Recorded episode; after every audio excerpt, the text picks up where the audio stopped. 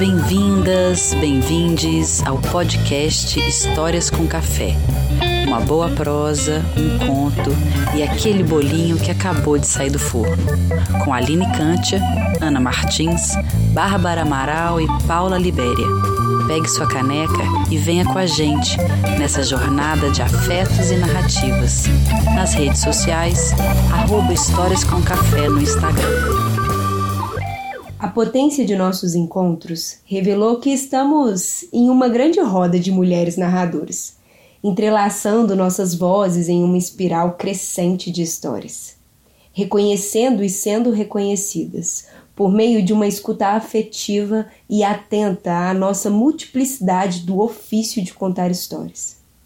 Nesse terceiro episódio da temporada Entre Vozes Femininas, seremos nutridas pela sabedoria e Urubá guiadas pela querida Giselda Perê, guardiã de histórias da cultura preta de nosso país. Vamos ouvir, sentir os tesouros ancestrais da mitologia dos orixás. Nessa dança circular das palavras, pedimos a bênção daquelas que vieram antes de nós para que sua voz ancestral resplandeça nas histórias contadas hoje.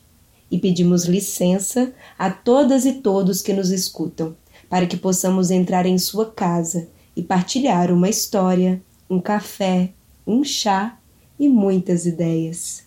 Vem com a gente! Boa noite! Olá, ouvintes! Olá, meninas que estão aqui comigo hoje. A gente está gravando de noite, então estou aqui tomando um chazinho para poder dormir tranquila. E a gente, né, nessa nesse episódio, a gente, como bem disse a Paula, estamos muito bem acompanhadas pela querida Giselda, ela que é realmente essa guardiã de tantas histórias da cultura preta. Eu conheci a Giselda, gente, num festival, num, num seminário que eu fiz a produção pela Obra Palavra em Santos, Oralidades. E aí a gente convidou a Giselda e a gente passou lá uma semana juntas e eu lembro que a Gisela estava assim muito animada porque ela estava podendo ficar sozinha no quarto, ficar sozinha nos lugares.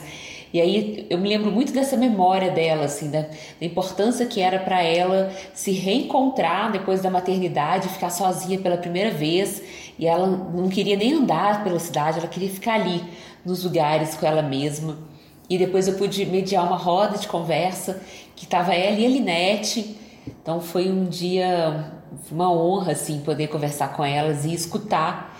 E acho que tanto a Giselda quanto a Linete, que é uma outra contadora de histórias, elas têm muito silêncio. E aí eu acho que o silêncio é muito importante na narração delas, essa pausa. Então a Giselda ela traz para mim muito, muito esse lugar mesmo da memória e da pausa. E a gente costuma dizer, né, que para poder lembrar a gente tem que esquecer. Então, acho que ela vem nesse lugar para mim, assim. Boa noite a todos que estão escutando a gente. É, a gente está falando à noite, né? A gente está juntas agora, reunidas numa noite de lua cheia, maravilhosa, é, o céu estrelado. E é, escutar a Giselda, né, no canal, ela tem um canal no YouTube que chama Agbala. É, Agbala vai contar ou a Agbala conta? A Nini sabe falar? É Agbala vai contar ou é Agbala, Agbala conta? Agbala fala. Agbala conta. Agbala conta, isso. Agbala conta, isso. isso. Esse é o canal da Giselda, gente. E aí, é, escutar ela me fez pensar muito assim nas, nos meus primeiros contatos assim conscientes com a cultura africana vamos dizer assim, dentro da consciência, né? Que é, quando eu comecei ali fazer estágio dentro das escolas e tal, é, me incomodava muito as pessoas falarem das histórias africanas como se elas estivessem distantes da gente, né? Falavam de histórias ah, lá na África e, e tivesse essa separação, esse, esse rompimento do que é como se eu estivesse na África fosse muito distante do que a, acontece no Brasil. E eu ficava com esse incômodo, porque eu reconhecia aquelas histórias dentro da gente, dentro da nossa cultura, dentro da nossa maneira de agir, é, dentro das nossas memórias, da nossa ancestralidade. Então, é, a Giselda ela me fez lembrar é, das primeiras vezes que eu comecei a, a reconhecer mesmo e a, a valorizar né, essa influência africana é, dentro do meu ser, do meu dia a dia, dentro das histórias que eu ouvi dos meus avós. É, e como a África falava tão alto e fala tão alto, né, através da nossa cultura, da nossa oralidade. E, então a Giselda eu agradeço, viu? Porque sempre que eu discuto eu, eu me, me lembro disso e desse incômodo né, que, que me levou a, a me encontrar com a cultura africana. Ei, mulheres! Ei, gente que está nos escutando nesse momento. Estou aqui com meu chazinho de artemisia, acompanhando aqui o meu ciclo de lua cheia, finalmente!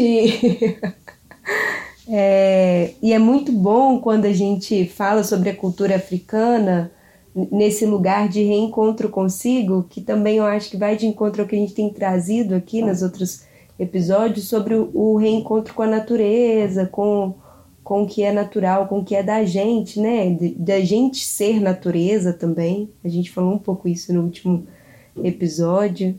E é mais uma mulher para estar tá aqui com a gente e para somar nessa roda de mulheres que cresce a cada episódio que passa.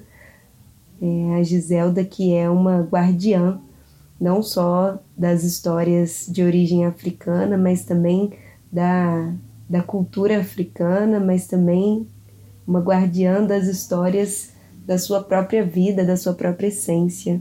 Muito obrigada, Giselda, por abrir esse caminho para gente e nos ajudar também a reconhecer e fortalecer as nossas origens, as nossas próprias histórias, através do seu trabalho e da sua oralidade. E você, Ana, como tá aí? Ai, gente, tô com frio. Tá fazendo frio demais hoje. E aí eu tô com o meu chazinho aqui para ver se esquenta a mão. Coloquei uma mantinha bem quentinha para conversar com vocês. É, pra gente esquentar essa noite com boas ideias, né? Faltou a candeia, né, Aline? Pra gente esquentar e alumiar aqui. Mas é muito bom estar com vocês juntas aqui hoje e, e a gente poder conversar sobre inspiradas, né, pela por uma história da, da cultura africana, assim. Eu, eu ainda não conheço a Giselda pessoalmente, a gente conversou um pouco à distância. Eu assisti o curso que ela deu pelo Abra Palavra é, tem umas palestras dela, né? Tem os cursos dela no, no, no, canal do Abra Palavra também que são muito bons, assim. Então vale a pena pesquisar quem tiver interesse ir lá no canal do Abra Palavra também e ver o canal dela que tem histórias lindas. E, e a convidada então do episódio de hoje é uma mitologia dos orixás, né? E essa história ela vive dentro do útero de Agbala. Agbala é uma cabaça encantada que guarda muitos tesouros da cultura africana, que a Giselda tem essa generosidade de compartilhar com a gente. Agbala, então, conta pra gente, conta, conta uma história. Então eu tô chamando você, Agbala, vem, conta, abre e deixa sair a magia das terras encantadas de África. Uma pausa, um café e uma história para ouvir e para contar. Yansan, uma guerreira Yorubá, sempre veste a sua cor preferida, vermelho ou rosa, e carrega sempre em sua mão a sua espada, pois Yansan é guerreira de ir para as batalhas, não teme, não tem medo de nada. E além da sua espada, ela também carrega o seu iruquerê, Parece um espanador feito de crina de cavalo, mas o que ela espanta são os sentimentos ruins, é isso mesmo. Yansan espanta a maldade. E tanta beleza nessa pele preta. Tem por debaixo da sua coroa, do seu adê, um cabelo crespo maravilhoso que ela enfeita e faz penteados do, de como ela quiser, tranças compridas, black power, dread até.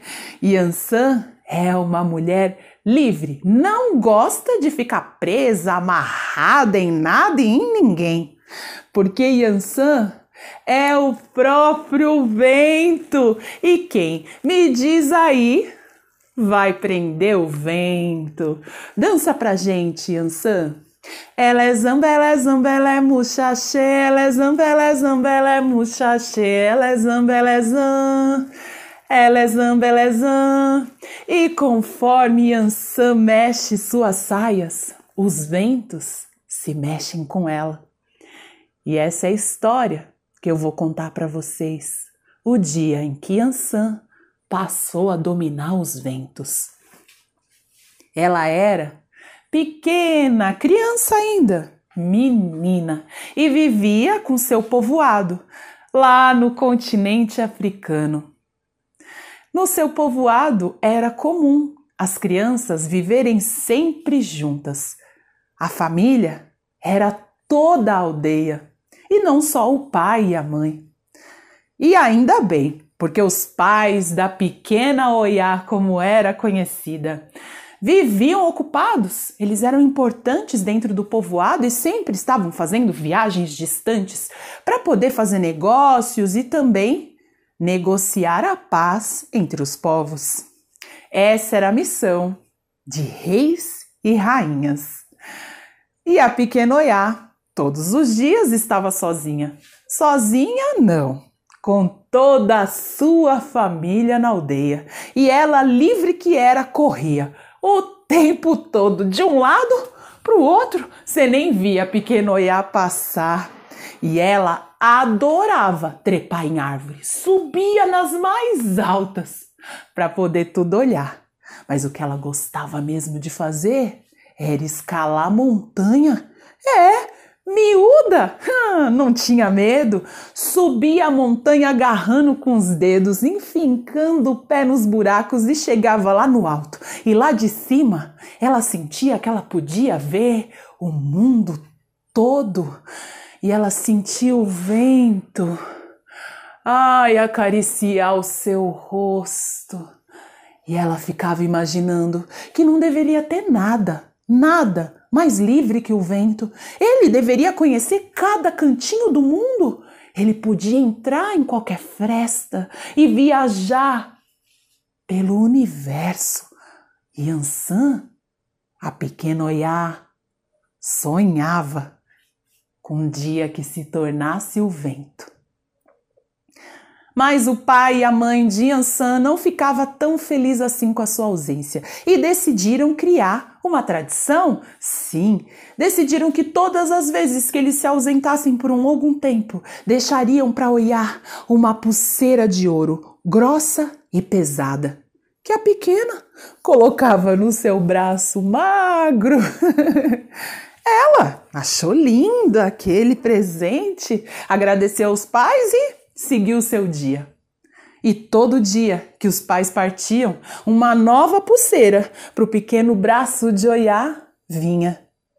E logo o braço foi ficando pesado, e o tempo foi passando e os dois braços se enchendo, e até que ela já não conseguia mais correr na mesma velocidade, e para escalar a montanha também já era mais difícil.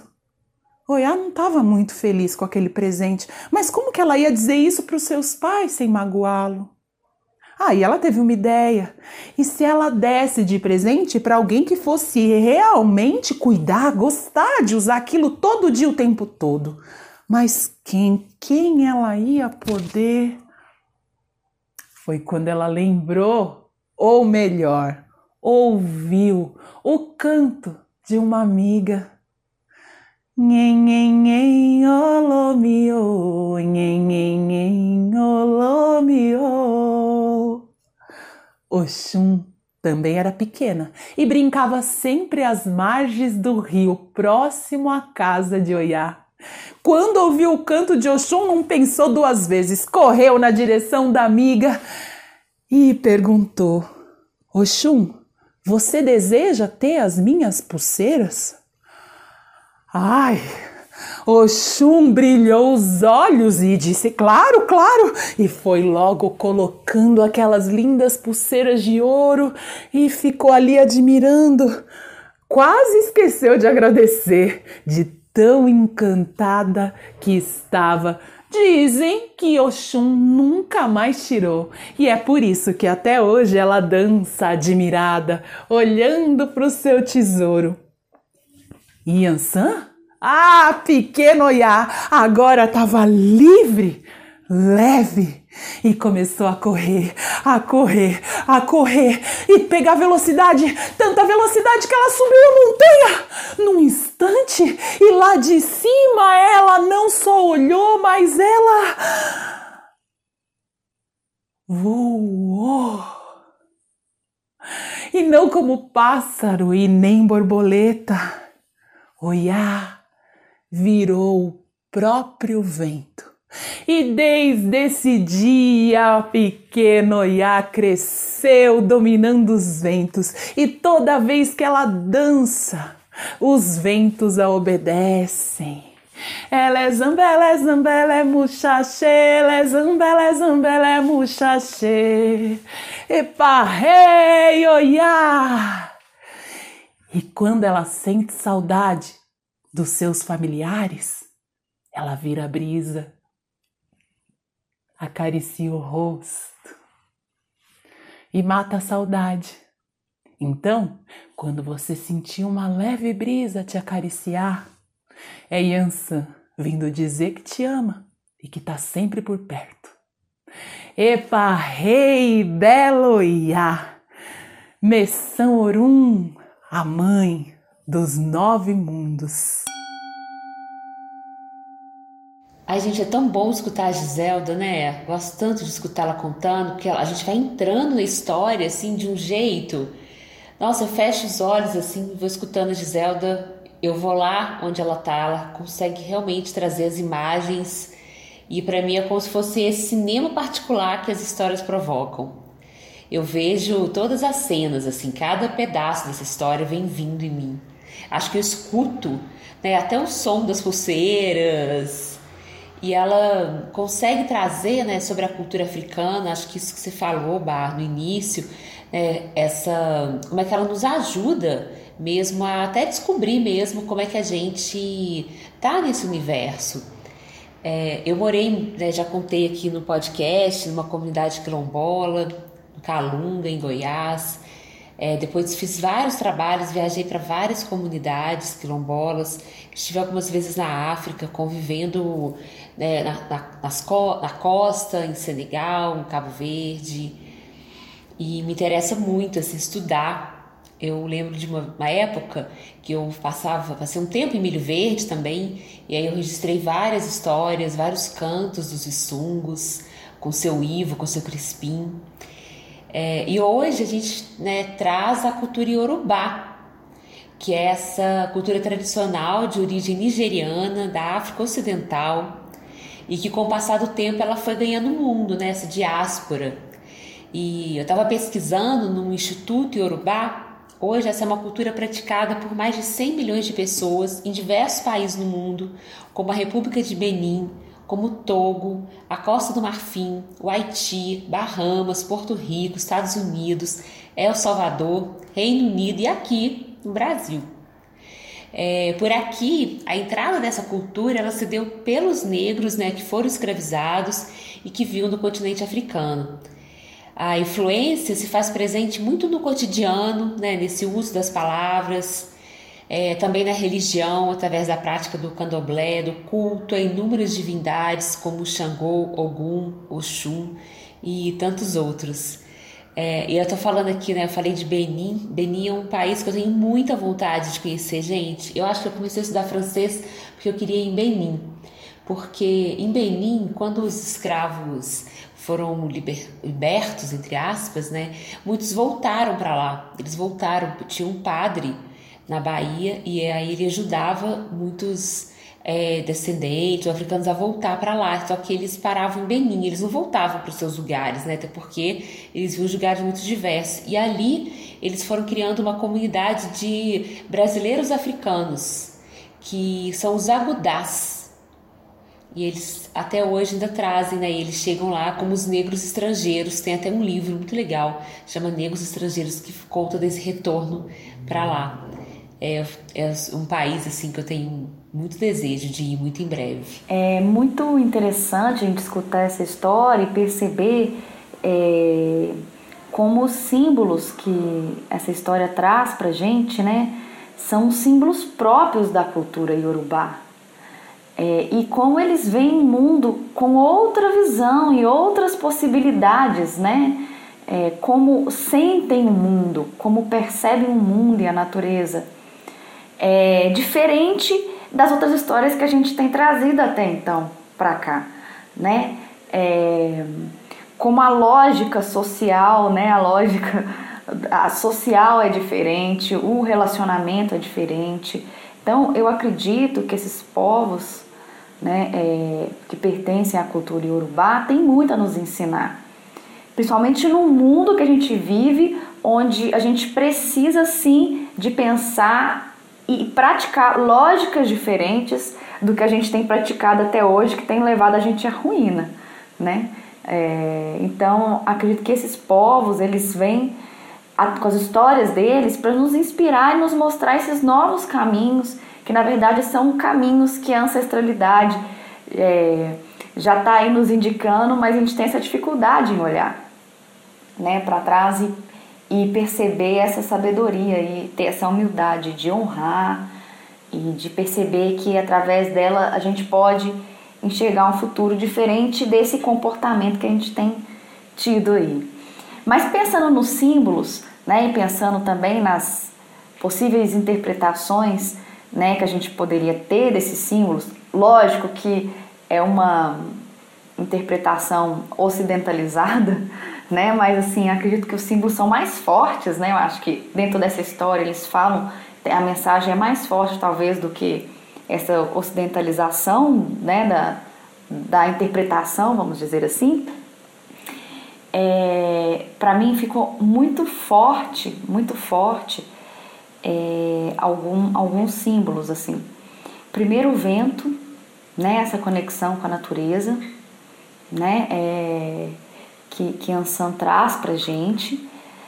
É, o outro símbolo, for, outro símbolo foram as pulseiras. Eu acredito que essas pulseiras elas podem, elas vão trazer muito para nossa discussão aqui, né? E eu fiquei pensando nessas pulseiras que a gente leva para a vida mesmo, né? Assim, é, essas pulseiras que, porque as pulseiras foram dadas pelos pais, né? Então, é, o que, que a gente recebe da vida, né, até dos nossos pais, até desses comportamentos que as pessoas colocam essas expectativas sobre nós e que nos pesam, que nos impedem de voar, né, de seguir os nossos propósitos né, de vida, que faz nosso coração bater mais forte, que faz a gente feliz. É, e por isso que eu acredito que é uma história de coragem, assim, porque pra gente é, entregar essas pulseiras para outra pessoa, né, ou se livrar dessas pulseiras para voar, isso é uma atitude extremamente corajosa. Acho que por isso que Yansan ela traz essa coragem para gente. E eu, eu tava, a gente estava até conversando, né, antes de gravar é, sobre a história, a gente sempre faz um estudo. E eu acho assim que o mais bonito foi ela entregar a pulseira, ter coragem de entregar a pulseira e perceber que tem, tem uma ela que ela não aproveitaria a pulseira de ouro, porque pesava para ela, mas teria outra pessoa que, que daria um valor para aquilo e que isso seria importante para outra pessoa. Né? Ter essa percepção também é um ato de coragem, é um ato generoso, de generosidade assim. Então acredito que esse símbolo da pulseira é um símbolo que a gente pode trazer para os nossos dias de hoje e começar a refletir aí o que que, que, que pulseiras são essas que colocaram na gente e que a gente precisa de retirar para a gente voar, seguir os nossos propósitos e também que que coisas são essas que a gente leva que não é mais pra gente, mas que a gente pode entregar pro outro, que pode ser importante pro outro. Então acho que Yansan começa nos, nos mostrando alguns caminhos através desses símbolos. Nossa, Bah, quando você traz a simbologia da pulseira e assim, você pergunta quais coisas que, que fazem a gente se sentir, né, de alguma forma empulseirados, mas presos, assim, por essa pulseira, eu fico pensando também as outras materializações, assim, né? Onde que está a sua pulseira, assim? As outras materializações no sentido do anel, às vezes da religião, às vezes do próprio sangue, que tem a ver com a família, com o próprio DNA, é, ou é com você mesmo, né? Às vezes a sua pulseira é a sua própria mente, é uma alta sabotagem de você mesmo com a liberdade que você deseja alcançar, assim porque eu acho que é muito importante a gente é, trazer as histórias e pensar elas do nosso lugar, é, do nosso lugar de vivência, da, da e, e, alcançar também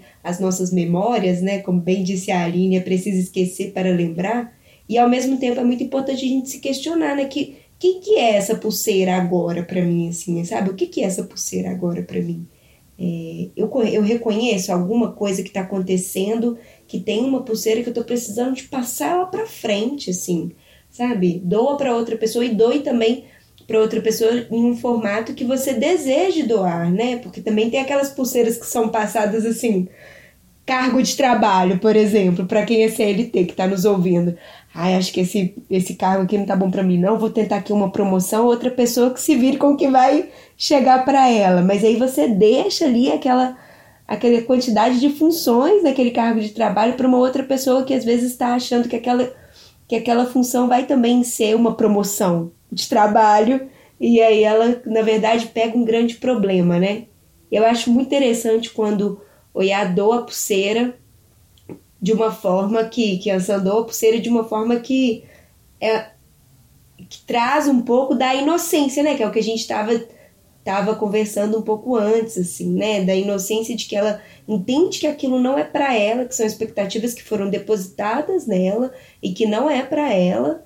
Toma-se a coragem de e o desejo de doar essa pulseira para uma outra pessoa que vai fazer daquela pulseira algo melhor, com aquela pulseira algo melhor e só então criar assim um destino livre, né, assim.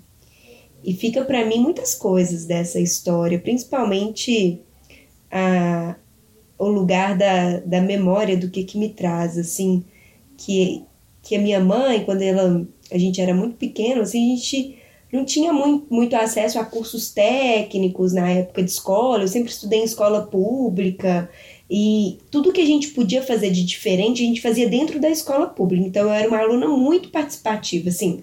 Participei de jogos escolares, de Olimpíadas, de movimentos religiosos nas escolas, assim, já já fui ver o Papa, assim, foi, foi, várias coisas que tinha, eu participava, assim, dos até uma, um projeto de educação sexual, assim, todas as, as ações que tinha na escola de diferente, estava Paula lá. E aí era muito engraçado porque minha mãe sempre falava uma frase assim: ai filha, vai mesmo, porque a gente cria filha pro mundo. Então, ao invés de passar quatro horas na escola, eu passava assim oito, dez horas do meu dia na escola, assim. Não só na escola, mas também nas ações sociais que a escola tinha, e era uma escola pública assim, extremamente participativa socialmente. Já o meu pai, ele Teve um, um, episódio que eu fui fazer, fui jogar uma final do Geng, que são os jogos escolares é, estaduais, e eu tinha que viajar e tudo. Você jogava o quê? Eu jogava vôlei na época. e aí. E eu sou pequenininha, né? Então eu era líbero e muito animada, sempre muito megafone, assim, com o time. Eu era que animava o time, assim, mas eu era líbero. Então eu entrava e saía da quadra várias vezes. Aí teve um episódio que ele que era o último, era a final assim do jogo, era muito importante a libertar. Só que um dia antes a gente tinha uma festa de professores nessa escola e aí a gente levou salgadinhos para as professoras, para a professora e as outras professoras estavam junto assim. E aí eu fui para a escola de bicicleta com uma amiga e é muito comum não ter garupa na bicicleta em cidade do interior e, e a garupa ser o cano da bicicleta. E a gente desceu o morro, assim, era uma estrada longa, assim, uma estrada com mu muito, muitas árvores, muito, muito verde, assim, e o asfalto. E a gente desceu com tudo o morro, assim. E na hora que a gente chegou no, no pé do morro, tinha uma pedra. E aí eu freiei, porque eu não consegui desviar, era uma pedra grande, era uma pedra que estava construindo um pedaço de passeio, assim, nessa estrada. E aí essa pedra girou a bicicleta, e a gente girou junto. E nisso, gente, que o meu rosto ele ficou todo queimado, eu fiquei com o ombro queimado. E fomos pro hospital e tudo. Beleza, o processo do hospital com duas jovens, o que que se faz daquilo? Não participamos da festinha, mas fomos embora para casa no final do dia. Chegando em casa, eu falei assim: nossa, e amanhã eu tenho final do jogo de vôlei, é o Geng, eu tenho que participar, é muito importante tudo.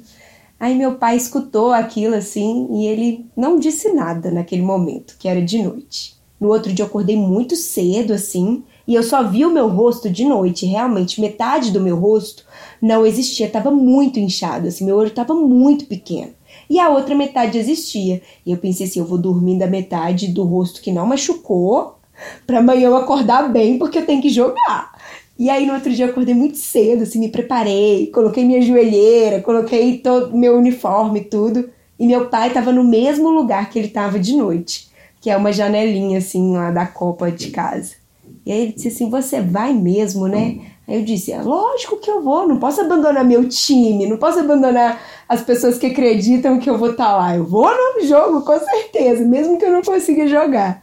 E ele disse assim: não tem jeito com você, né, Paula? Você é do mundo mesmo.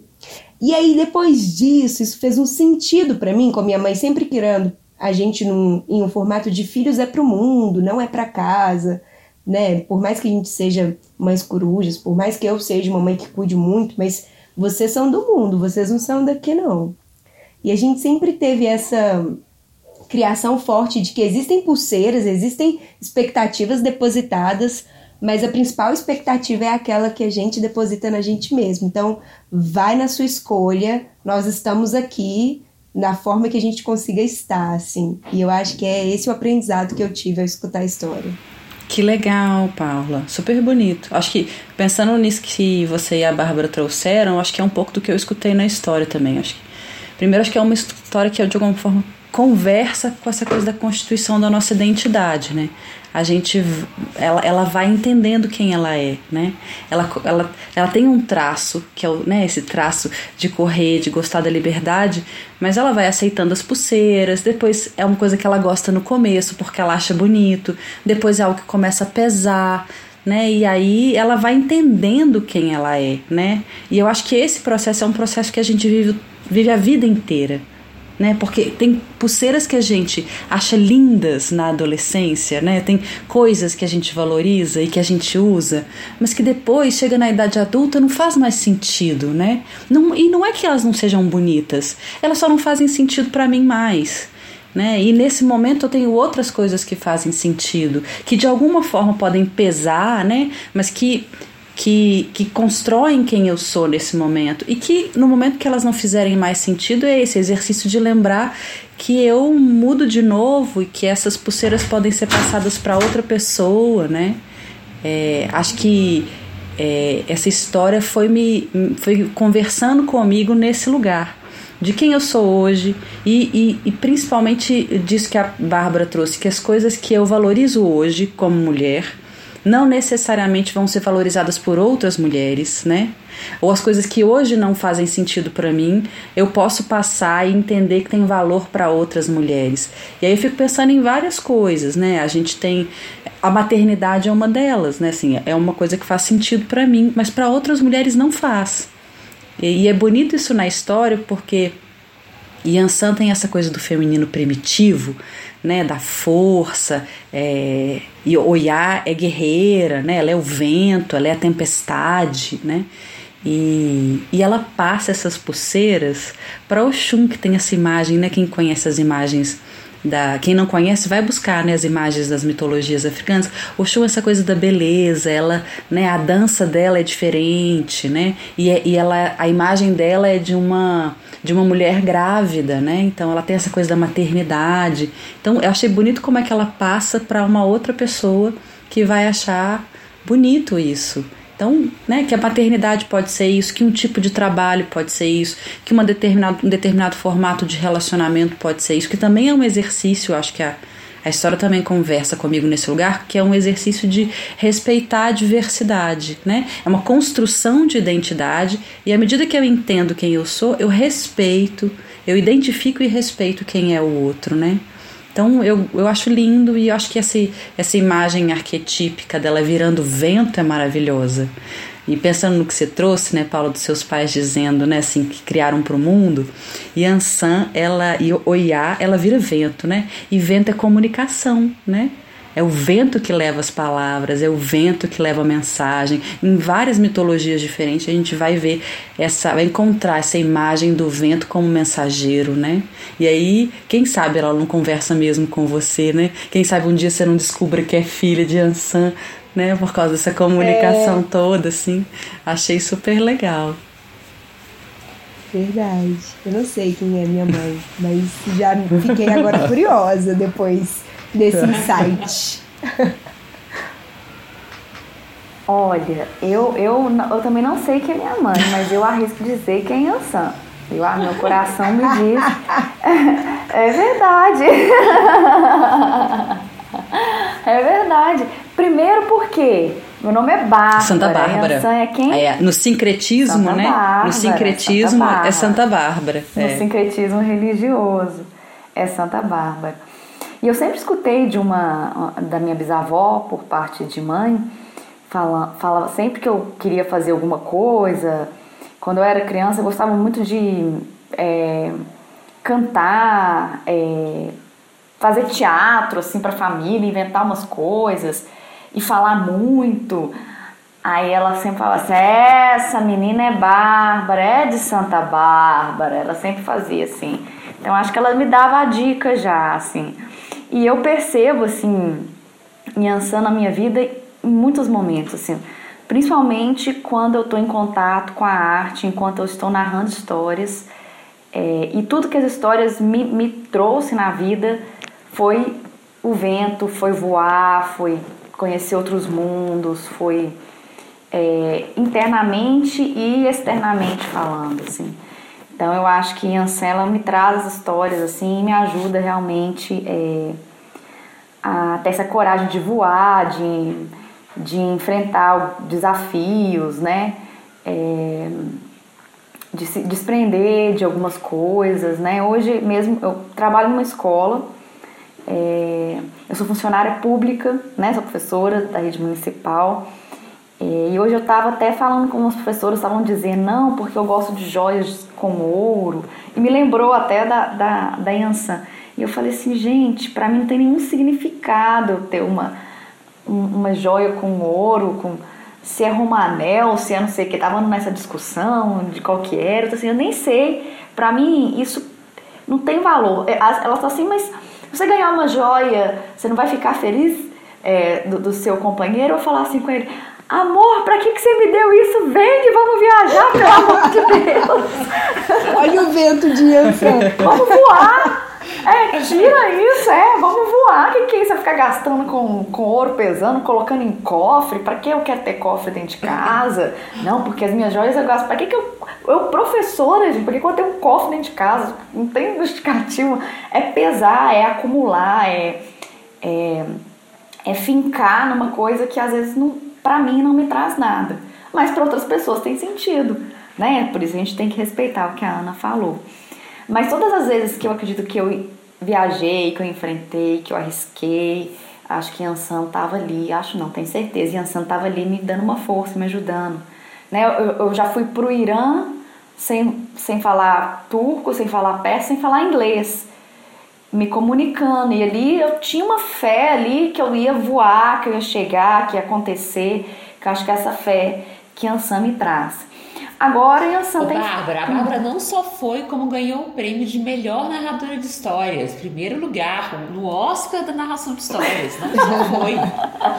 É verdade, eu tinha uma coisa me dizendo, ó, Yansan me fez assim, Yansan, eu falei assim, Yansan, eu acabei de mudar de casa, não tem um centavo na minha conta, como eu vou pro Irã?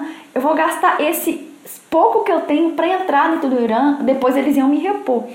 Mas aí depois eles me repõem, e Ansan me disse: vai, minha filha, vai dar certo, vai voar para outro lugar, vai, vai.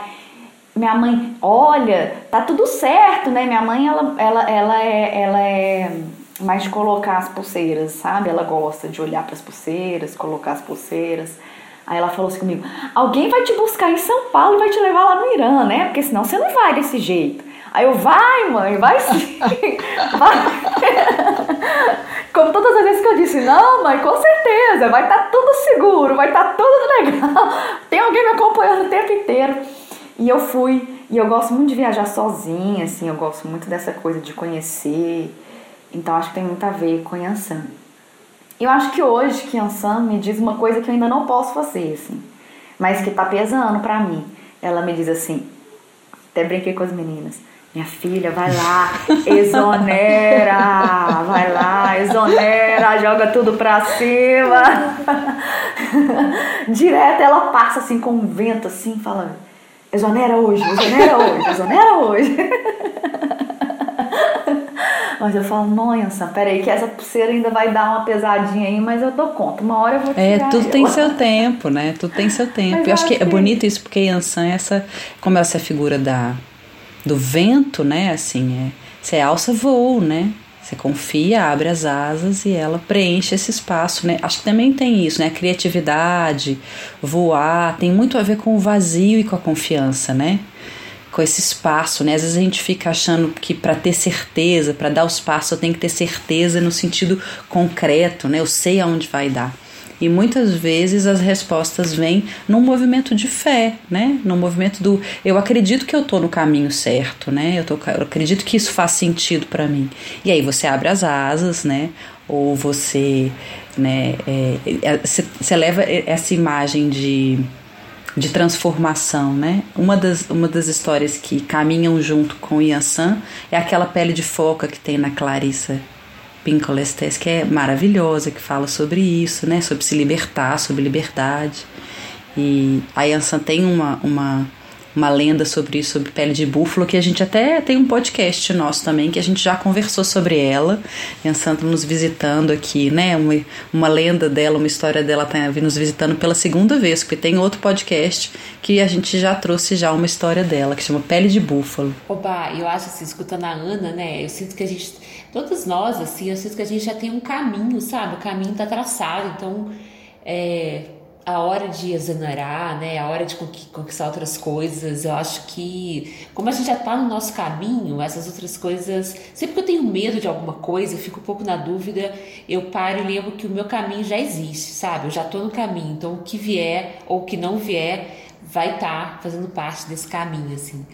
E aí eu me lembrei muito de uma música, que foi até você que me apresentou essa música, Bárbara, quando eu escutei essa história, que é, eu vou até ler um pedaço dela aqui, que é a oração do anjo da Selmar. E te ouvindo falar, é muito que ela fala assim, ó, não permita Deus que eu morra sem ter visto a terra toda, sem tocar tudo que existe, não permita Deus que eu morra triste. Dai-me a graça de viajar de graça, por essa esfera fora, de virar uma linda senhora, uma linda lenda, tecer cada fio da renda. Contar cada cacho de cabelo de anjo, transformá-lo no bonito arranjo da mais bela canção. Eu acho que tem tanto a ver assim essa essa música, a gente pode até colocar ela depois, um pedacinho dela nos nossos stories, para vocês escutarem, porque acho que a liberdade de Ansan é isso, né? Quando ela tira, e, e, e, é uma generosidade também, né? Porque ela tira, ela entrega, e ela entrega para quem vai saber usar. Né? E quantas vezes mesmo a gente fica, fica segurando tudo pra gente, né? Nossa, e cada vez mais eu acho que, sim, eu pessoalmente tenho estado no movimento de ser cada vez mais coletivo mesmo, assim, sabe? Tipo assim, nossa, vamos chamar mais gente pra gente pensar mais junto. E eu acho que nesse momento, assim, que a gente está vivendo do país também. Eu acho que se a gente puder doar as nossas pulseiras. Você falou, né, Bá, das, das professoras. Gente, a primeira vez que eu fui dar uma entrevista numa TV, foi muito engraçado, porque eu cheguei e a moça falou assim do camarim: Você trouxe seu próprio rímel, né? E, gente, eu nunca tinha, eu nunca tinha comprado um rímel na vida. Eu não sabia nem pra que, que servia rímel. Se rímel era na boca, se rímel era no olho. Consigo ver sua cara, tipo, rímel?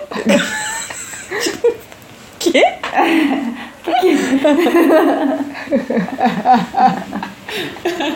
Aquela é uma marca de batom? Não, eu tenho absorvente.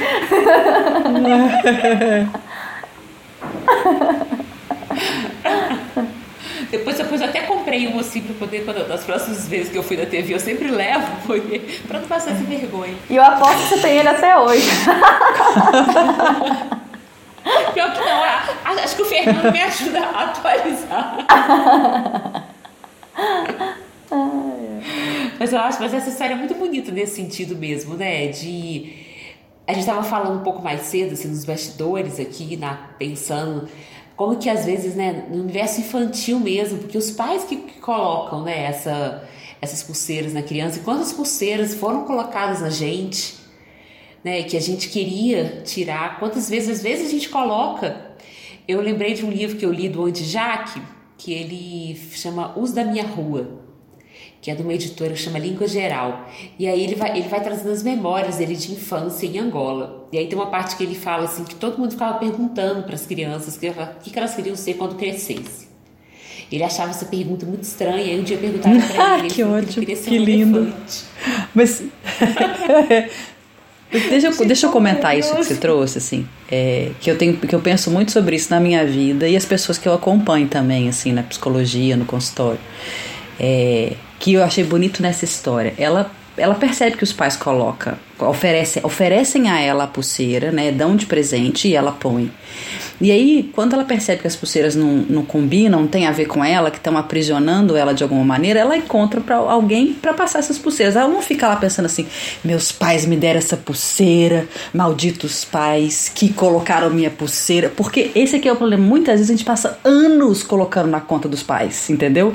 Ai, minha mãe botou essa pulseira no meu braço, agora eu ando com essa pulseira, meu pai botou essa pulseira no meu braço. Não é que, é, que a gente não tem que olhar para quem são os nossos pais e compreender quais foram os erros e acertos, né, do cuidado com a gente.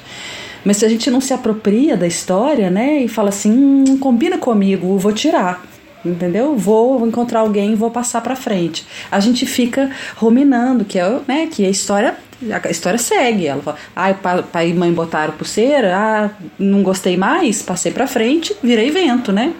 Porque podia ficar, ah, essa pulseira não combina comigo, meu pai e minha mãe me deram, por que, que eles me deram essa pulseira, entende? Então acho que é, é bonito ver esse movimento também de, de seguir, né? De se apropriar e falar, não quero, minha identidade é outra, minha história é outra, vou seguir.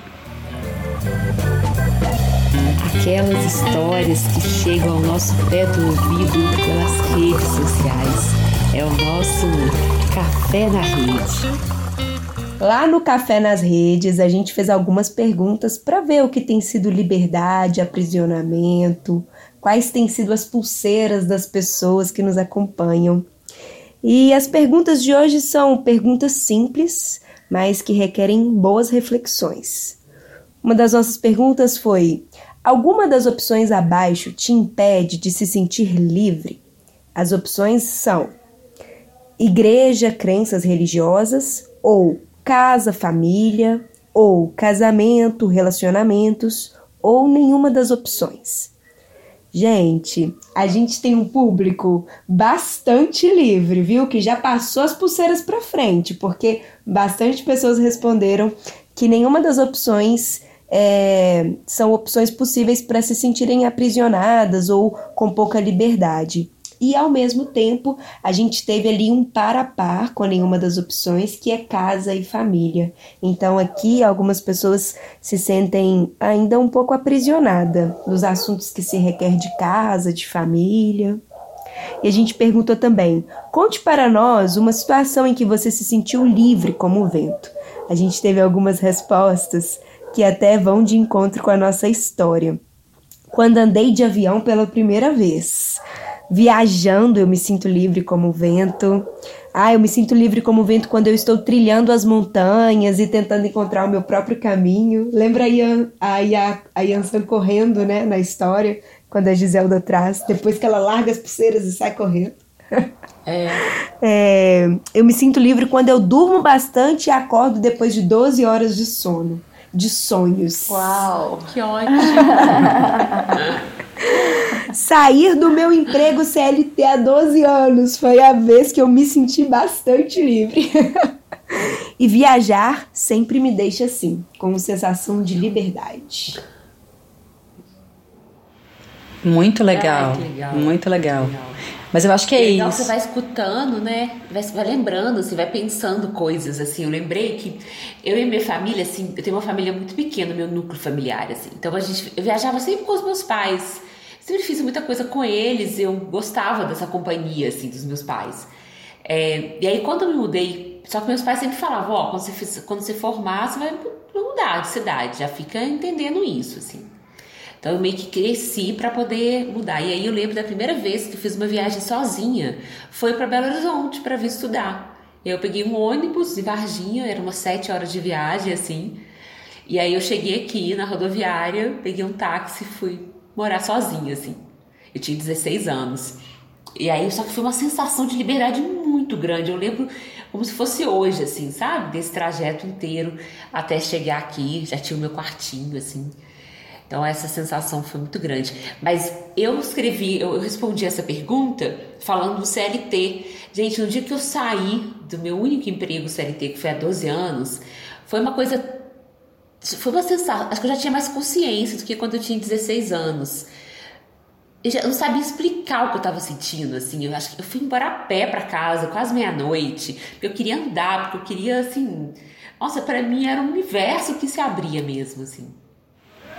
Ah, que bonita, Aline. Acho que é isso mesmo, né? A gente vai identificando coisas que fazem sentido. Eu lembro que no, com o trabalho eu já vivi isso também, assim.